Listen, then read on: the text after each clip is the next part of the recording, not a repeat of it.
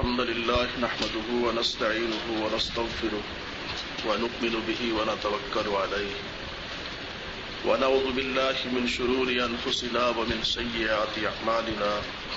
من يهده الله فلا مضل له ومن يضلل فلا هادي له. ونشهد أن لا إله إلا الله وحده لا شريك له. ونشهد أن محمدا عبده ورسوله صلى الله عليه وسلم.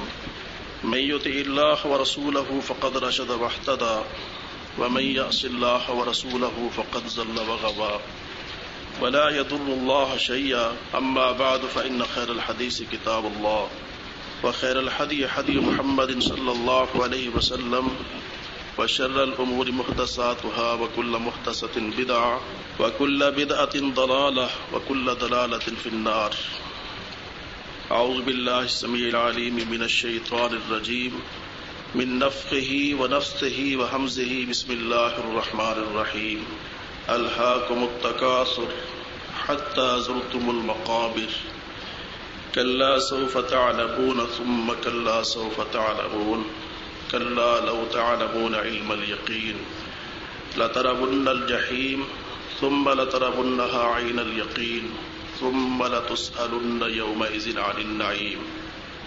میری واجب الاحترام ماں اور بہنوں، اللہ تبارک و تعالیٰ کا سب سے پہلے ہمیں یہ شکر ادا کرنا چاہیے کہ اس نے ہم کو دین اسلام کی نعمت سے سرفراز کیا اور اس کے بعد اسلام کو صحیح طریقے کے ساتھ سمجھنے کی توفیق بھی دی۔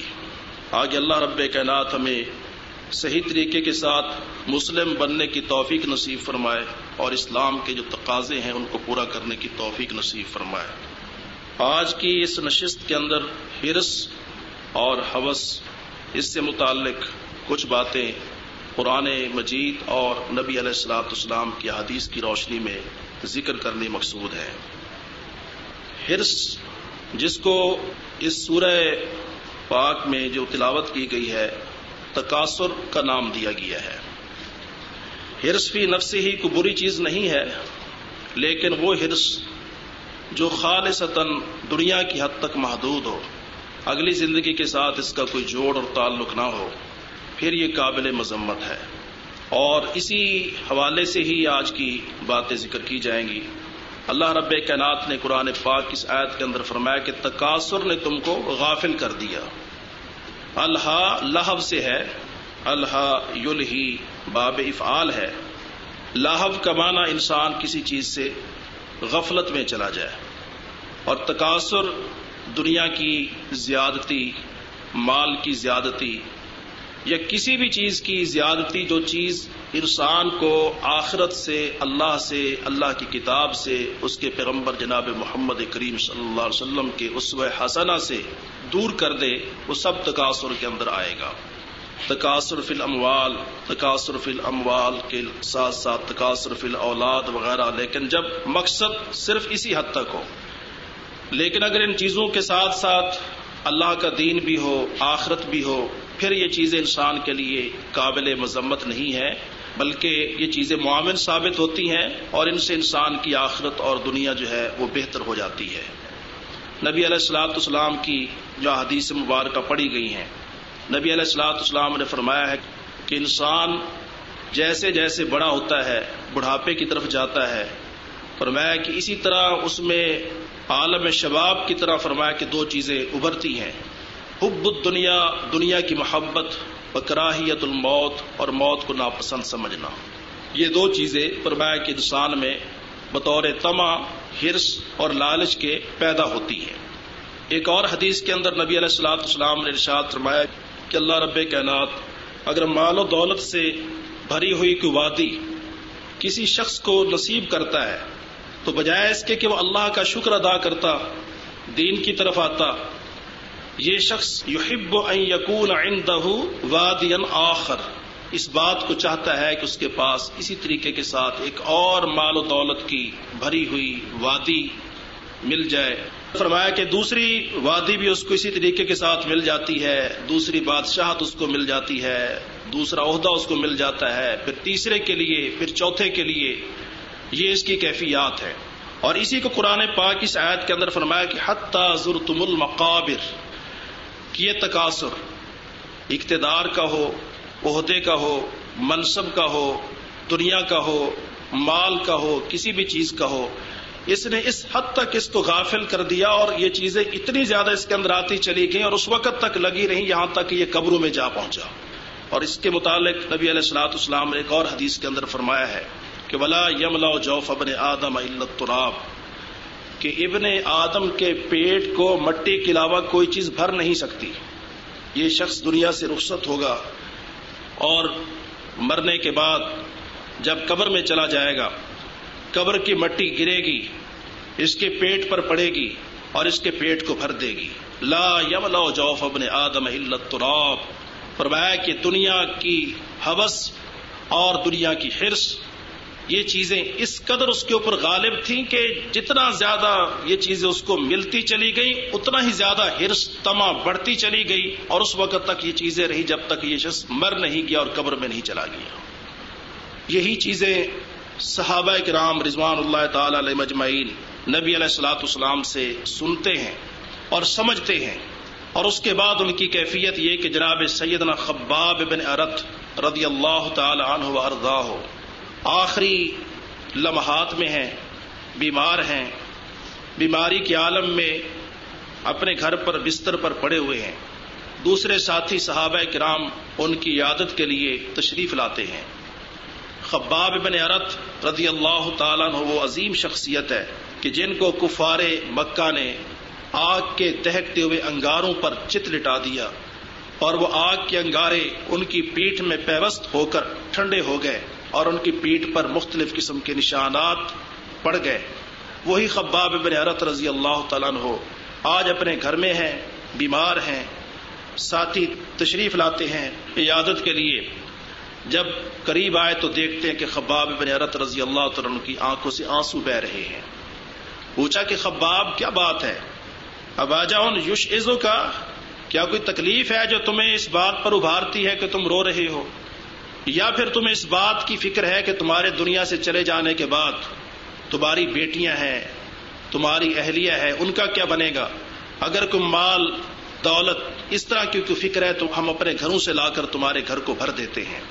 خباب بن حیرت رضی اللہ تعالیٰ کہنے لگے کہ مجھے نہ تو اس بات پر رونا آ رہا ہے کہ مجھے کسی قسم کی تکلیف ہے اور نہ ہی مجھے اس بات کی فکر ہے کہ میرے گھر میں کچھ ہے کہ نہیں ہے۔ مجھے اس بات کے اوپر افسوس ہے کہ ہم میں سے خوش قسمت قسم کے لوگ وہ تھے کہ جو بغیر اپنے اعمال کا دنیا کے اندر کچھ وصولی کے آخرت میں چلے گئے اور اللہ رب کینات ان کو جنت کے اندر نصیب فرمائے گا۔ منا من عینات لہو سمرت ہو فہو یہ اور ہم میں سے بیشتر ایسے لوگ ہیں کہ جن کے پھل پک چکے اور اپنے اعمال کا سمرا وہ دنیا کے اندر وصول کر چکے۔ اس کے بعد مثال دی مصب بن عمیر کی کہ میں غزبہ عہد میں شریک تھا جب دو دو صحابہ کو، کئی ایک صحابہ کو ایک ہی چادر کے اندر کفن دے کر قبروں کے اندر اتارا جا رہا تھا۔ اور مصب بن عمیر وہ مکہ کا سب سے زیادہ امیر ترین قسم کا شخص کہ دین اسلام قبول کرنے سے پہلے جو دن کے اندر کئی کے لباس بدلا کرتا تھا، لیکن آج اس کے کفن کے لیے ہمارے پاس اتنا کپڑا نہیں تھا کہ پورے کے پورے جسم کو ہم ڈھانپ دیتے۔ جب قدموں پر ڈالتے سر ننگا ہو جاتا، اور جب سر پر ہم ڈالتے تو ان کے قدم ننگے ہو جاتے۔ تو ہم نے یہ کیا کہ ان کے جسم کے کچھ حصے کے اوپر فرمایا کہ خس کے پتے توڑ کر ڈالے اور اس کے بعد ہم نے ان کو قبر کے اندر اتارا۔ لیکن آج ہمارے گھر کے اندر تو سب کچھ ہے، کھانے کے لیے بھی ہے، پہننے کے لیے بھی ہے۔ مجھے بس اس بات کی فکر کہ اللہ تبارک و تعالی دنیا کے اندر ہمیں نہ دیتا، سب چیزیں ہمیں آخرت میں دے دیتا۔ یہ ان لوگوں کی فکر ہے۔ اور دنیا ہے کیا؟ قرآن پاک کے اندر بھی اللہ تبارک و تعالیٰ نے دنیا کی زندگی کو متعل غرور قرار دیا ہے۔ دھوکے کا ساز و سامان۔ نبی علیہ السلاۃ اسلام فرماتے ہیں کہ مت دنیا فی الآخرہ اللہ مسلم یج الحدم اسباہ فل یم میں فرمایا کہ جیسے تم میں سے کوئی شخص اپنی انگلی کو پانی کے اندر، سمندر کے اندر ڈالتا ہے اور اس کے بعد اپنی انگلی کو سمندر سے بہر نکالتا ہے، فل یم زور بیما یرجو اب دیکھے کہ اس کی انگلی کے ساتھ کتنا پانی لگا ہوا ہے۔ فرمایا کہ دنیا کی آخرت کے مقابلے میں یہی مثال ہے۔ ایک اور حدیث ہے، رسول کریم صلی اللہ علیہ وسلم فرماتے ہیں کہ لو ان دنیا تعدل عند اللہ جناح بعودت ما سق اللہ منہا کافرا شربت ما ان ابدا۔ کہ اگر اللہ رب العالمین کے نزدیک یہ دنیا جس کے پیچھے تم پڑے ہوئے ہو اگر ایک مچھر کے مکھی کے پر کے برابر بھی اس کی کوئی قدر و منزل ہوتی، کچھ وزن ہوتا، تو اللہ تبارک و تعالیٰ کبھی کسی کافر کو پینے کے لیے فرمایا کہ ایک گھونٹ پانی کا نہ دیتا۔ گویا کہ آخرت کے مقابلے میں دنیا کی مثال ایک بوند کی ہے، ایک قطرے کی ہے، اور آخرت کے مقابلے میں، اور اللہ رب العالمین کے نزدیک دنیا کی مثال ایک مچھر کے پر کی ہے۔ قیامت کا دن ہوگا۔ فرمایا کہ اللہ رب کائنات جس نے انسانوں کو شکل دی، دیگر مخلوقات کو اللہ رب کائنات نے شکل اور صورت دی۔ اللہ رب العالمین قیامت کے دن دنیا کو فرمایا کہ خاص قسم کی شکل کے اندر انسانوں کے سامنے لائے گا۔ اور وہ شکل کیا ہے؟ فرمایا کہ ایک بوڑھی عورت جو بڑھاپے کی آخری سے آخری سٹیج کو پہنچ چکی ہے، جس کے سر کے بال اتر چکے، جھڑ چکے، گر چکے، خراب ہو چکے اور اس کے ساتھ ساتھ اس کے دانت سارے کے سارے ختم ہو چکے صرف نوک والے دانت باقی ہیں اور وہ بھی خراب ہو چکے ہیں جن کا رنگ کالا اور نیلا ہو چکا ہے۔ مشہور خلق انتہائی بدسورت بدی شکل۔ اس کے بعد آواز دے گا رب العالمین کہ دنیا کے پیچھے دوڑنے والوں یہ ہے دنیا جس کے پیچھے تم رات دن دوڑا کرتے تھے اور یہی کہا کرتے تھے، بس دنیا دنیا، مال مال۔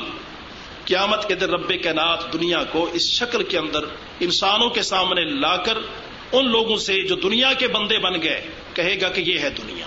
اور جو دنیا کے بندے بن جاتے، حدیث پاک میں آتا ہے کہ تائس عبد الدینار تائس عبد الدرہم تائس عبد القطیفہ تائس عبد الخمیرہ ان اوت یا رادیا و علم یوتا لم یردا فرمایا کہ پیسے کا بندہ، اللہ کا بندہ نہیں، درہم کا بندہ، دینار کا بندہ چادر کا بندہ، کپڑے کا بندہ، فرمایا کہ برباد ہو گیا تائسا ہلاک ہو گیا۔ اگر دنیا مل گئی تو خوش ہو گیا، اور اگر دنیا نہیں ملی تو خوش نہیں ہوا۔ اس کا متمع نظر یہی دنیا ہی دنیا ہے۔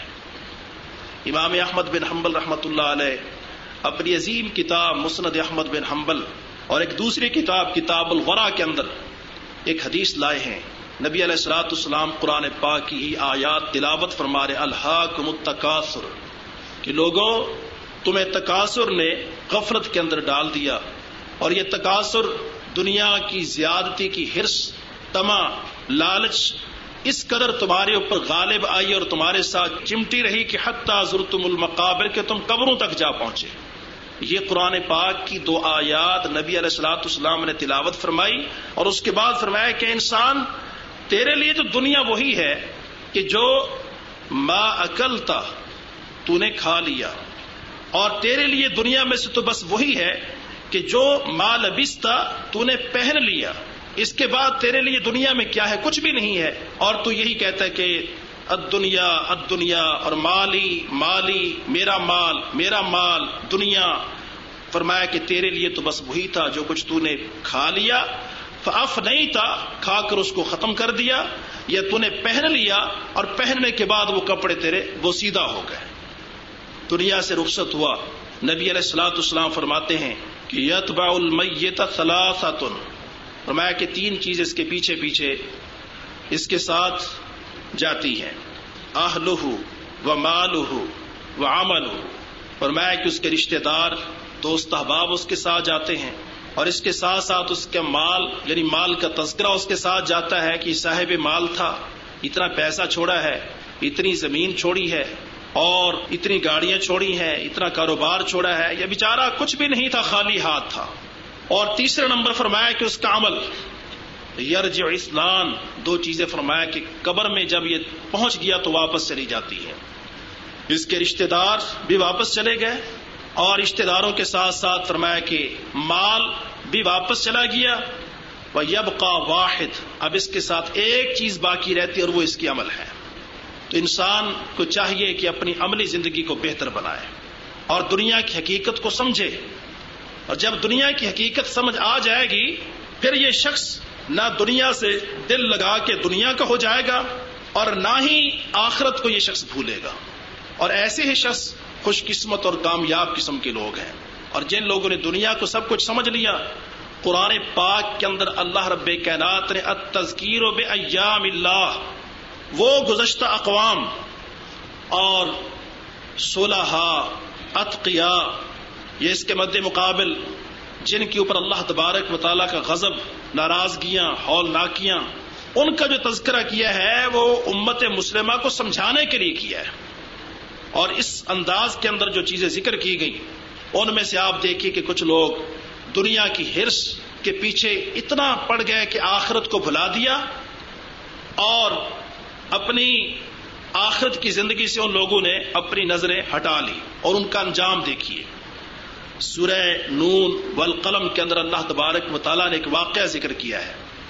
باپ تھا، اولادیں تھی باپ نیک تھا، وہ دنیا کو بھی سمجھتا تھا اور آخرت کے لیے بھی کچھ کرتا تھا۔ بیوائیں، یتیم، مسکین، سائلین، ان لوگوں کا بھی خیال کرتا تھا۔ اسی طرح نیکیاں کرتے کرتے دنیا سے چلا گیا۔ اب اس کے بعد اس کی اولاد اس کی جگہ سنبھالتی ہے۔ اولاد اس جگہ کو سنبھالنے کے بعد یہ پروگرام بناتی ہے اور آپس میں مشورہ کرتے ہیں کہ ہمارا باپ تو ایسے ہی غریبوں مسکینوں کے اوپر اپنا سارا پیسہ برباد کر دیتا تھا۔ ہمیں چاہیے کہ ہم ان غریبوں اور مسکینوں کو اس چیز سے روک دیں۔ اور روکنے کی وجہ کیا؟ دنیا کی ہرس تقاصر کہ یہ جتنا پیسہ غریب کے ہاتھ میں جاتا ہے، بیوہ کے ہاتھ میں جاتا ہے، جتنا پھل سائلین کے ہاتھ میں جاتا ہے، وہ سب ہمارے پاس ذخیرہ ہو جائے، کسی اور کے پاس نہ جائے۔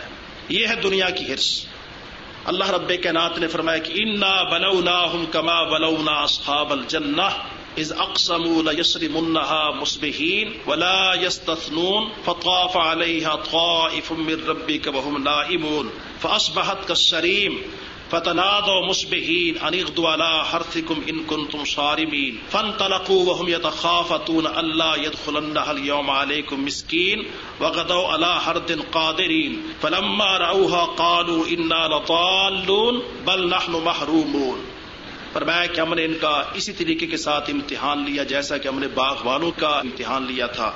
ان لوگوں نے یہ قسمیں اٹھائی کہ ہم ان غریبوں کے صبح وہاں پہنچنے سے پہلے پہلے اپنے پھل توڑ دیں گے اور ان کو ہم مکمل طور پر محروم کر دیں گے۔ اور انشاءاللہ اللہ تک کہنا بھی یہ لوگ بھول گئے۔ اور رات کے ٹائم جب یہ لوگ اٹھتے ہیں، اٹھنے کے بعد یہی پروگرام ساتھ لے کر یہ لوگ چلتے ہیں۔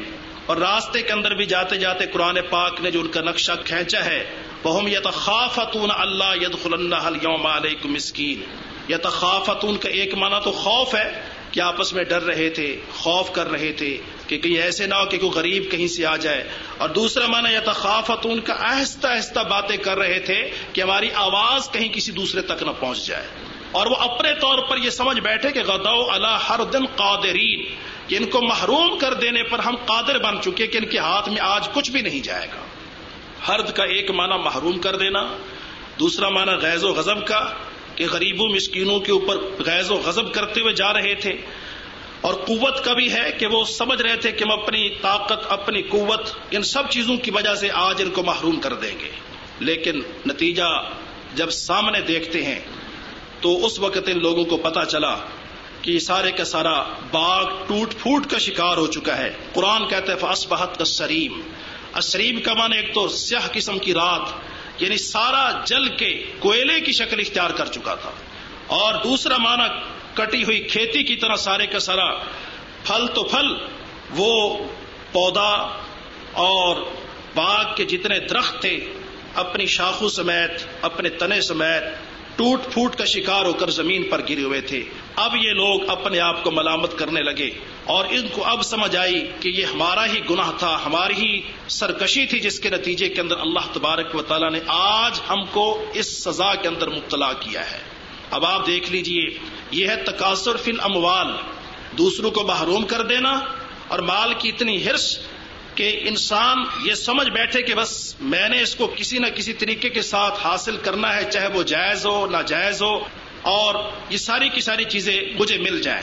جب تک باپ نیکیا کرتا تھا اور اس کی یہ سوچ دنیا اور آخرت کے حوالے سے تھی، اللہ تبارک و تعالی اس باغ کو محفوظ رکھا، اس کے پھلوں کو محفوظ رکھا۔ لیکن جب بچوں کی نیت بدل گئی، ان میں فطور آ گیا اور دنیا کی حد تک ان کی سوچ محدود ہو گئی اگلی زندگی کے متعلق کوئی کسی قسم کا ان کا کوئی عمل اس حوالے سے نہ رہا۔ تو رب کائنات نے قرآن پاک کے اندر یہ چیز بیان کر کے ہمیں سمجھا دیا کہ تقاصر فی الاموال اور ہرس اور آخرت سے نظریں ہٹا لینا اور دین سے انحراف کرنا اس کی یہ سزائیں اور یہ چیزیں ہیں۔ سورہ قصص کے اندر اللہ تبارک و تعالیٰ نے قارون کا واقعہ بیان کیا ہے۔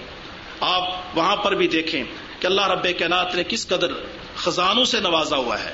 اتنے خزانے کہ اٹھانے والے بھی پریشان ہو جاتے، اس کو اٹھا نہیں سکتے۔ اور پھر جب یہ شخص اس طرح کے مال و دولت کے ساتھ اپنے گھر سے باہر نکلتا ہے، بیٹھے ہوئے لوگ یہی کہتے کہ یا لئی تلنا مسلم اوتیا، کاش کے جیسے قارون کو یہ خزانے مل چکے، ویسے ہمیں بھی اسی طریقے کے ساتھ یہ خزانے مل جاتے ہیں۔ یہ ان لوگوں کی کیفیت ہے جو دیکھنے والے ہیں۔ لیکن جن لوگوں کی نظریں آخرت پر ہیں۔ اللہ کے دین کو سمجھتے ہیں۔ وہ ان سب چیزوں کا جواب دیتے ہوئے سمجھاتے ہیں کہ اللہ رب کائنات نے جو ثواب، جو بدلہ، جو سمرا رکھا ہے وہ بہتر ہے اور ہمیں اس طرح کی تمنا اور خواہشات نہیں کرنی چاہیے۔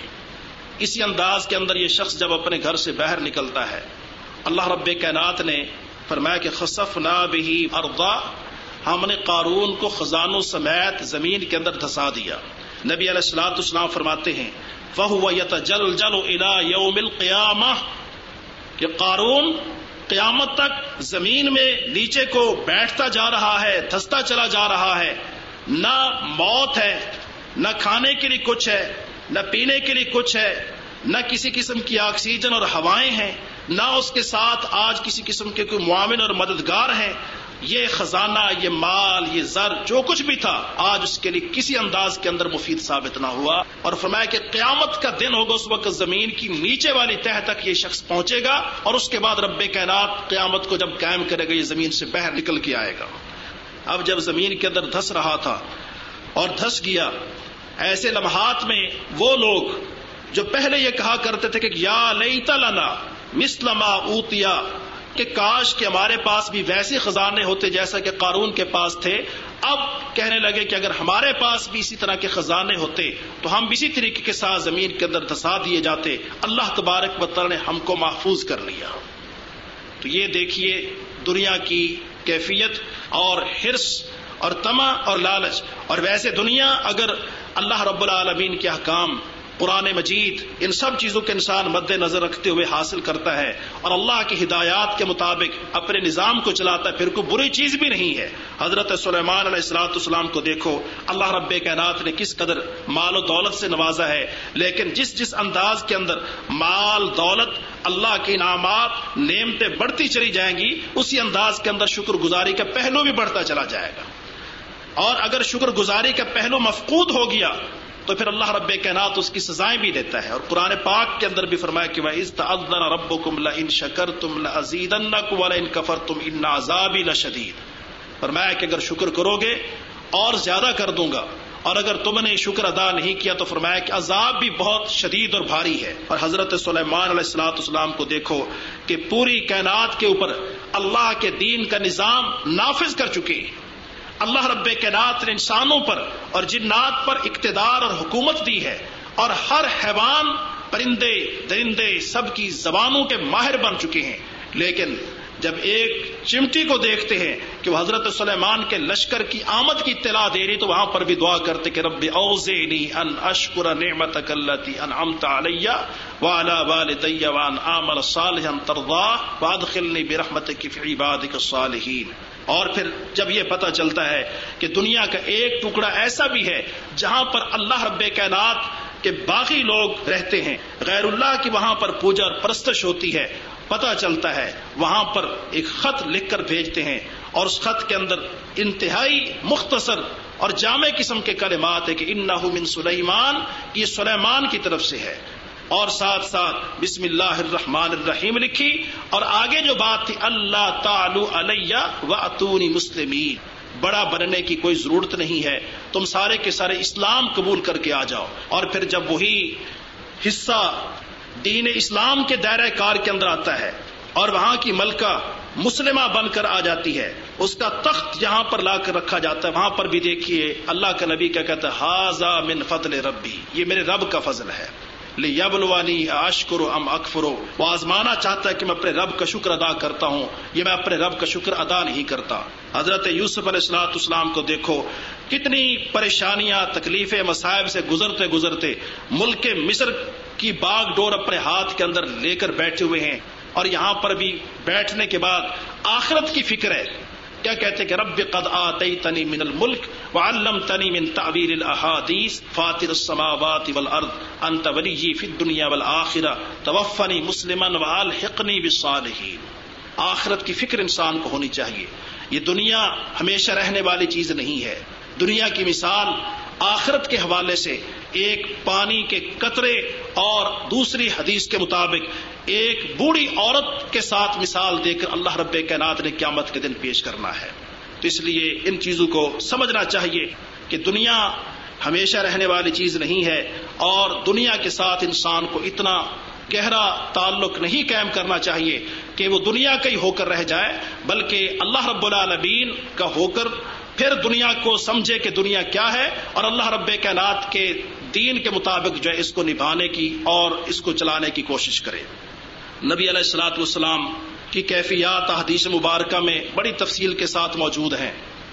رسول اللہ صلی اللہ علیہ وسلم جب مدینہ میں تشریف لائے ام المومنین جناب سید عائشہ صدیقہ رضی اللہ تعالیٰ بخاری شریف کی حدیث ہے فرماتی کے بعض اوقات تیسرا چاند نظر آ جاتا۔ ہمارے گھر میں چولہے میں آگ نہیں جلا کرتی تھی۔ ان کے بھانچے پوچھتے کہ ام المومنین، پھر آپ لوگوں کا گزر بسر کس چیز پر ہوا کرتا تھا؟ فرماتے کہ الل فرمایا کہ کھجوریں کھا کر ہم پانی پی لیا کرتی تھی۔ یا فرمایا کہ وہ کھانے کی چیزیں جو دوسرے لوگ ہدیے کی شکل میں، تحفے کی شکل میں پڑوس سے فرمایا کہ ہمارے گھر میں آ جایا کرتا تھا۔ یہ کیفیت ہے۔ اس کے ساتھ ساتھ قرآن پاک سورہ تقاصر کی اسی سورت کی آخری آیت، ثم لا تسألن یوم عن النعیم۔ اس کی تفسیر میں نبی علیہ السلاۃ السلام کا وہ واقعہ کہ آپ دوپہر کے وقت اپنے گھر سے باہر نکلتے ہیں اور دیکھتے ہیں کہ سیدنا بکر صدیق بھی باہر موجود ہیں۔ پھر تھوڑے فاصلے پر آگے جاتے تو سیدنا عمر فاروق رضی اللہ تعالیٰ بھی موجود ہیں۔ آپ ان سے پوچھتے ہیں پتا چلا کہ کھانے کے لیے کچھ نہیں ملا۔ جس کی وجہ سے آج پریشانی کے عالم میں اپنے گھر سے باہر کھڑے ہیں۔ نبی علیہ السلاۃ اسلام اپنے ایک صحابی کے باغ میں تشریف لے گئے۔ اس صحابی نے آپ کی خدمت میں کھجورے پیش کی، ٹھنڈا پانی پیش کیا اور اس کے بعد گوشت تیار کر کے لے آئے۔ سب چیزیں جب کھا چکے تو اس کے بعد نبی علیہ السلاۃ اسلام فرمایا کہ قیامت والے دن تم سے پھر ان نعمتوں کے بارے میں سوال کیا جائے گا۔ عمر فاروق رضی اللہ تعالیٰ عرض کرنے لگے کہ اللہ کے رسول صلی اللہ علیہ وسلم، کیا اس کے بعد بھی ہم سے سوال کیا جائے گا؟ فرمایا، کیا پھر بھی تم سے سوال کیا جائے گا؟ سوال کیا ہوگا؟ کہ ان نعمتوں کو استعمال کرنے کے بعد آپ لوگوں نے اللہ کا شکر ادا کیا یا نہیں کیا؟ یہ سوال کیا جائے گا۔ جتنی زیادہ نعمتیں ہوں گی، جتنا زیادہ مال ہوگا، جتنی زیادہ عمر ہوگی، اسی انداز کے اندر سوالات کا سلسلہ بھی بڑھتا چلا جائے گا اور اسی تناسب سے ہوگا۔ اگر اللہ نے ہمیں پچاس سال، چالیس سال، ساٹھ سال یہ سے کم و بیش عمر دی ہے، ایک ایک لمحے کے بارے میں سوال، اور اسی طریقے کے ساتھ جتنی نعمت اللہ رب کائنات نے جس انداز کے اندر بھی دی ہیں، ان سب کے متعلق سوالات۔ سیدنا عبداللہ بن مسعود رضی اللہ تعالیٰ بیان فرماتے لا تزال قدم عبد حتى يسأل عن خمس۔ فرمایا کہ جب اللہ کی بارگاہ میں جائیں گے تو کوئی شخص فرمایا کہ ایک قدم بھی آگے نہیں اٹھا پائے گا جب تک رب العالمین فرمایا کہ پانچ چیزوں کے بارے میں اس سے سوال نہیں کر لے۔ سب سے پہلے نمبر پر، ان عمر ہی فیما افنا، کہ بیس سال، ساٹھ سال، چالیس سال، اس سے کم و بیش جتنی بھی عمر دی، اس کو کہاں پر کھپایا ہے؟ ایک ایک لمحے کا سوال ہوگا۔ اور اس کے ساتھ ساتھ پھر علم کے متعلق سوال ہوگا کہ علم سیکھا تھا کہ نہیں سیکھا تھا؟ اور اس علم سے مراد خالصتاً کتاب اللہ اور حدیث رسول اللہ صلی اللہ علیہ وسلم ان دو چیزوں کا علم ہے۔ باقی چیزیں جو ہیں ان کے لیے معامن ہیں، ان میں انسان جتنا بھی آگے بڑھ سکتا ہے، کوئی رکاوٹ نہیں ہے، لیکن اصل چیز جو ہے وہ کتاب اللہ اور نبی علیہ السلاۃ اسلام کی حدیث ہے۔ آپ نے فرمایا کہ دنیا ملعونت و ملعون معافی کہ ساری کی ساری دنیا فرمایا کہ قابل نفرت ہے۔ اور جو کچھ اس دنیا کے اندر اللہ نے فرمایا کہ سب چیزیں قابل لانت اور ملامت اور قابل نفرت ہے العالم والمتعلم ومن والا وفی روایت اللہ ذکر اللہ و عالمن و متعلمن فرمایا کہ اللہ رب العالمین کا ذکر۔ اور اللہ کا ذکر کیا ہے؟ قرآن پاک۔ اللہ بذکر اللہ تطمئن القلوب۔ انا نحن نزلنا ذکر و انا له لحافظون۔ اور دیگر قرآن پاک کی آیات۔ فرمایا کہ اللہ رب العالمین کا ذکر اور اس کے ساتھ ساتھ فرمایا کہ عالم اور اس کے ساتھ ساتھ فرمایا کہ متعلم اور پھر فرمایا کہ وہ من والا وہ لوگ جو ان کے ساتھ اپنے تعلق کو جوڑ لیتے ہیں، تولیت اختیار کرتے ہیں، ان سے تعلق جوڑتے ہیں، ان کی سرپرستی کرتے ہیں، ان کی معاونت کرتے ہیں، یہ سب ومن والا کے تحت آ جائیں گے۔ فرمایا کہ یہ لوگ اس دنیا کی لانت سے، ملامت سے نکل جائیں گے۔ باقی ساری کی ساری دنیا فرمایا کہ دنیا ملعونت و ملعون معافی تو اس حدیث کے اندر فرمایا کہ پہلے نمبر پر عمر کے بارے میں، پھر علم کے بارے میں۔ علم سے مراد کتاب اللہ کا علم اور نبی علیہ السلاۃ اسلام کی حدیث کا علم۔ تیسرے مرحلے میں فرمایا کہ ان عمل ہی یہ سوال ہوگا کہ اس پر عمل بھی کیا کہ نہیں کیا۔ چوتھا سوال، من عین اکتا بہو کہاں سے کمایا تھا؟ پانچواں سوال عین انفقہ کہاں پر خرچ کیا تھا؟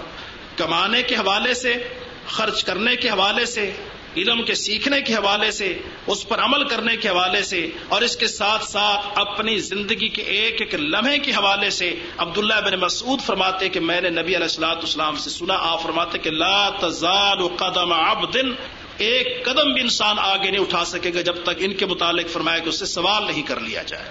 تو ان کے متعلق ہمیں چاہیے کہ ہم دنیا کے اندر ہی سوچ جو فکر کرنے کے بعد اپنی تیاری کریں کہ میں نے ایک ایک لمحے کا حساب دینا ہے، علم کے متعلق، عمل کے متعلق، اقتصاب قصب معیشت کے حوالے سے، اور اس کے بعد کہاں کہاں پر خرچ کیا ہے؟ کہیں وہ اسراف و تبزیر کی نظر تو نہیں ہے، کہیں ایسی جگہ تو نہیں ہے کہ جہاں سے اللہ رب العالمین کی ناراضگی ہو، نبی علیہ السلاۃ اسلام نے اس چیز کو ناپسند کیا ہو، ان ساری چیزوں کے متعلق حاصب قبل تو حاصب اس سے پہلے کہ رب کے نات ہم سے حساب لے، ہمیں اپنا محاسبہ خود کر لینا چاہیے اور اس کے متعلق ہمیں تیاری کر لینی چاہیے۔ آخرت کی فکر، آخرت کی تیاری اور اس کے ساتھ ساتھ دنیا کا مقام، مرتبہ اور دنیا کے اندر رہنے کے حوالے سے نبی علیہ السلاۃ اسلام کی سیرت طیبہ عصب حسنا ان سب چیزوں کو غور سے سمجھ کر پڑھیں اور پڑھنے کے بعد اپنی عملی زندگی کو سدھارنے کی کوشش کریں۔ اس ہرس اور تما کے مد مقابل وہ لوگ کامیاب قسم کے لوگ ہیں جن کے اندر دنیا کی ہرس نہیں تما نہیں، لالچ نہیں ہے۔ اس سلسلے میں قرآن پاک کی آیت سور الحشر کی آیت نمبر نو، نبی علیہ السلاۃ اسلام کے ایک صحابی کی فضیلت اور منقبت کے بارے میں نازل ہوئی۔ اور قیامت تک آنے والے لوگوں کو اس کے اندر تعلیم اور درس اور سبق دے دیا گیا ہے۔ ولدین تبوا ادارا ول ایمانہ من قبل نبی علیہ السلاۃ اسلام مسجد کے اندر تشریف فرما تھے۔ ایک شخص آیا اور کہنے لگا کہ اصحاب انل مجبوط کہ میں انتہائی تنگی تکلیف کے اندر اور مجھے بھوک نے ستایا ہے۔ رسول اللہ صلی اللہ علیہ وسلم نے اپنے گھر میں پیغام بھیجا کہ اگر تمہارے پاس کھانے کے لیے کچھ ہو تو وہ بھیج دو۔ جواب ملا کہ ہمارے پاس کچھ نہیں، سوائے پانی کے۔ پھر آپ نے دوسرے گھر میں بھیجا، وہاں سے بھی یہی جواب آیا۔ تمام گھروں میں کھانے کے لیے کچھ نہیں تھا، سوائے پانی کے۔ اب اس کے بعد نبی علیہ السلاۃ اسلام نے فرمایا کہ میں یو دف ہو حاض زیف کہ اس مہمان کو کون ہے جو اپنا آج مہمان بنا لے۔ اور ایک روایت کے اندر میں حاض کہ ان کو کون ہے جو کھانا کھلائے اور اپنا مہمان بنائے۔ ایک صحابی ثابت بن قیس بن شماس رضی اللہ تعالی عنہ وارضا اٹھتے ہیں اور اپنے گھر میں تشریف لے جاتے ہیں۔ اور گھر میں جانے کے بعد اپنی بیوی سے پوچھتے ہیں کہ حل عندہ کی شعی کہ تمہارے پاس کچھ ہے کھانے پینے کے لیے؟ جواب ملتا ہے کہ ہمارے پاس اور کچھ نہیں اللہ قوت السبیان بس صرف بچوں کی خوراک ہمارے پاس ہے۔ بچے کھا لیں گے، سو جائیں گے۔ تو نے بھی آج کی رات بھوکا سونا ہے اور میں نے بھی آج کی رات بھوکا سونا ہے۔ یہ جواب ملتا ہے۔ نبی علیہ السلاۃ اسلام کی صحابی، جن کا تزکیہ، جن کی تعلیم نبی علیہ السلاۃ اسلام کے سامنے ہوئی، جن کے اندر سے ہرس اور شہ یہ ساری کی ساری چیزیں ختم ہو چکی ہیں۔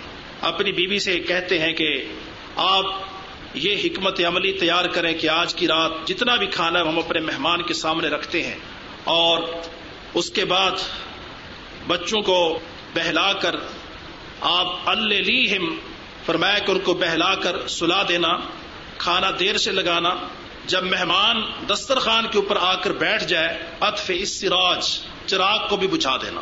تاکہ ہمارا مہمان سیر ہو کر کھا کر چلا جائے۔ اسی حکمت عملی پر عمل ہوا۔ کھانا لگ چکا ہے۔ بچے اس سے پہلے سو چکے ہیں۔ بیوی بھی بھوکی اور یہ میزبان ثابت بن قیس یہ بھی بھوکا۔ مہمان خوب اچھے طریقے کے ساتھ کھانا کھا کے چلا جاتا ہے اور یہ دونوں ساری رات بھوک کی وجہ سے کروٹیں بدلتے رہتے ہیں۔ صبح کے ٹائم نبی علیہ السلاۃ السلام جب مسجد میں اپنے گھر سے نکل کر تشریف لا رہے ہیں، ادھر سے ثابت بن قیس بن شماس بھی آتے ہوئے نظر آئے۔ نبی علیہ السلاۃ السلام نے ان کو دیکھا۔ دیکھنے کے بعد آپ مسکرائے، ہنسے اور آپ نے فرمایا کہ آج کی رات ذہق اللہ۔ رب کائنات فرمایا کہ اللہ کو بھی ہنسی آ گئی۔ اللہ کا ہنسنا اللہ کی صفات میں سے ہے۔ جس طرح اللہ رب کائنات لئی سک مثل ہی شیون اس کی کوئی مثل نہیں، نہ ذات کے اعتبار سے اور نہ صفات کے اعتبار سے۔ اس کا ہنسنا بھی بے مثل اور بے مثال ہے۔ فرمایا کہ اس عمل کو دیکھ کے رب العالمین ظاہی کا اور پھر روایت عاجیبہ اور اس کے بعد قرآن پاک کی یہ آیت نازل فرما دی، جس کے اندر آگے اس بات کا ذکر بھی ہے۔ اور میں کہ یہ وہ لوگ ہیں کہ یؤثرون علی انفسهم ولو كان بهم خصاصه ومن يوق شح نفسه فاولئك هم المفلحون۔ فرمایا کہ اپنی تنگی تکلیف کو پیچھے رکھتے ہیں اور دوسروں کی تنگی تکلیف ان کی فاقہ کشی، ان کے بھوک کو آگے رکھتے ہیں، ان کو کھلاتے ہیں اور ان کے اندر یہ جذبہ اثار ہے۔ اس جذبہ اثار کے ساتھ شوہ سے، بخیلی سے فرمایا کہ اپنے آپ کو یہ لوگ بچا لیتے ہیں اور قرآن پاک کے نے انہی کے متعلق فرمایا کہ فلا کو فلاح پانے والے لوگ بھی فرمایا کہ یہی ہے کتنی بڑی فضیلت کی بات ہے کہ رب العالمین نے اس گھر کے متعلق قرآن پاک کے اندر آیت نازل فرما کے یہ بھی سمجھا دیا کہ کامیاب قسم کے لوگ وہی ہیں جن کے اندر جذبہ ایثار ہو اور اس کے ساتھ ساتھ وہ شوہ سے اپنے آپ کو بچا لے۔ شوہ کا معنی بھی بخیلی، کنجوسی، کہ کوئی شخص یہ سمجھ لے کہ بس جو کچھ بھی ہے وہ مجھے ہی مل جائے اور کسی دوسرے تک نہ پہنچنے پائے۔ اور اگر دوسرے کے پاس کسی قسم کی کوئی چیز نظر بھی آتی ہے تو حسد کی یہ کیفیت ہے کہ ہر وقت اسی کے اندر یہ شخص مبتلا ہے کہ کسی نہ کسی طریقے کے ساتھ اس سے یہ چیز ختم ہو جائے۔ تو کامیاب قسم کے لوگ وہی ہیں جو ہرس سے، حوث سے اپنے آپ کو بچا لیتے ہیں، شوہ سے اپنے آپ کو بچا لیتے ہیں۔ ان کی دنیا بھی بہتر ہوتی ہے اور ان کی آخرت بھی بہتر ہوتی ہے۔ اور جو لوگ ایسی بیماریوں کے اندر مبتلا ہو جاتے ہیں، نہ وہ دنیا کے رہتے ہیں، نہ وہ آخرت کے رہتے ہیں اپنی دنیا کو بھی تباہ کر بیٹھتے اور اپنی آخرت کو بھی تباہ کر بیٹھتے ہیں۔ تو آخرت کی زندگی کو مقدم رکھنا چاہیے اور اسی کے لیے ہمیں تیاری کرنی چاہیے۔ اللہ رب العالمین ہم کو دنیا اور آخرت کے حوالے سے جو بہتری ہے وہ نصیب فرمائے اور ہر قسم کے نقصان سے بچنے کی توفیق دے اور اللہ رب العالمین علم کو پڑھنے اور اس علم کے مطابق عمل کرنے کی توفیق نصیب فرمائے۔ آخر کے اندر صرف ایک حدیث حوالے سے۔ نبی علیہ السلاۃ السلام کے ایک صحابی فرماتے ہیں کہ رسول اللہ صلی اللہ علیہ وسلم نے زمین کے اوپر خط خطن مربع مربع شکل کی ایک لکیر کھینچی اور اس کے اندر فرمایا کہ چھوٹی سی ایک اور لکیر کھینچی، جس کو اس مربع شکل کی لکیر سے آپ نے بہر نکال دیا۔ اور درمیان کے اندر جو لکیر تھی، جو خط تھا، اس خط کے دونوں سائڈوں کے اوپر خط ہوتا تن سگارن چھوٹے چھوٹے اور بھی آپ نے خط کھینچے، لکیریں نکالی۔ اور اس کے بعد نبی علیہ السلاۃ اسلام نے ارشاد فرمایا کہ چاروں طرف سے جو آپ کو یہ لکیریں نظر آ رہی ہیں، مربع شکل کی، یہ فرمایا کہ موت ہے، انسان کو گھیرے ہوئے ہے۔ اور اس کے درمیان جو لکیریں اس کو فرمایا کہ تم تصویری شکل کے اندر سمجھو کہ یہ انسان ہے۔ اور دونوں سائڈوں کے اوپر جو چھوٹی چھوٹی لکیریں ہیں، خطوط ہیں، فرمایا کہ یہ دنیا کی تکلیفیں، آزمائشیں، پریشانیاں ہیں۔ اور اس مربع شکل سے باہر فرمایا کہ جو تمہیں لکیر نظر آ رہی ہے، نکلتی ہوئی۔ فرمایا کل آمال عمل کی جمع۔ الف، حمزے والا، پھر میم اور لام۔ فرمایا کہ انسان کی آرزویں اس کی خواہشات، اس کی تمنائیں، اس کے پروگرام ہیں۔ وہ دنیا کے اندر سوچتا رہتا ہے کہ میں نے یہ کام کرنا ہے، میں نے وہ کام کرنا ہے۔ فرمایا کہ سارے اس کے پروگرام دھرے کے دھرے رہ جاتے ہیں۔ موت اپنے وقت پر آ کر، اس کی ان منصوبہ بدیاں اور منصوبہ سازیوں کے اوپر فرمایا کہ پانی پھیر کے کاٹ کے رکھ دیتی ہے اور اس کے سارے کے سارے منصوبے وہیں پر ادھورے رہ جاتے ہیں۔ تو یہ نبی علیہ السلاۃ اسلام نے العمل والحرص کے حوالے سے حدیث کے اندر ذکر فرمایا ہے کہ انسان کے اندر یہ خواہشات ہوتی ہیں۔ حالانکہ ہمارے اندر خواہش اور تمنا یہ ہونی چاہیے کہ اللہ رب العالمین ہم سے آخری سے آخری جو سانس نکلے اس میں بھی کوئی نہ کوئی دین کا کام لے۔ ثم ظننت انی انفذ کلمتا سمیتها من النبی صلی اللہ علیہ وسلم لانفذتها قبل ان تجیزوها علیہ ابو ذر غفاری کہتے ہیں کہ اگر تلوار میری گدی پر رکھی ہو اور اس کے بعد مجھے یقین ہو جائے کہ تلوار بس چلنے ہی والی ہے، لیکن تلوار کے چلنے سے پہلے اگر میری زبان پر ایک کلمہ آ سکتا، وہ کلمہ جو میں نے نبی علیہ السلاط اسلام سے سنا ہے لان فستحا قبل ان تجیزوہا علیہ پر میں ایک کلمہ اپنی زبان سے ادا کر دوں گا اور اسی کو اپنے لیے غنیمت سمجھوں گا۔ یہ انسان کی کوشش ہونی چاہیے کہ علم کو حاصل کرے، علم کو آگے پھیلائے، علم پر عمل کرے اللہ رب العالمین ہم سب کو علم اور عمل کے حوالے سے دنیا اور آخرت کی بہتریاں نصیب فرمائے۔ سبحان ربک رب العزت عما یصفون وسلام علی المرسلین والحمد للہ رب العالمین۔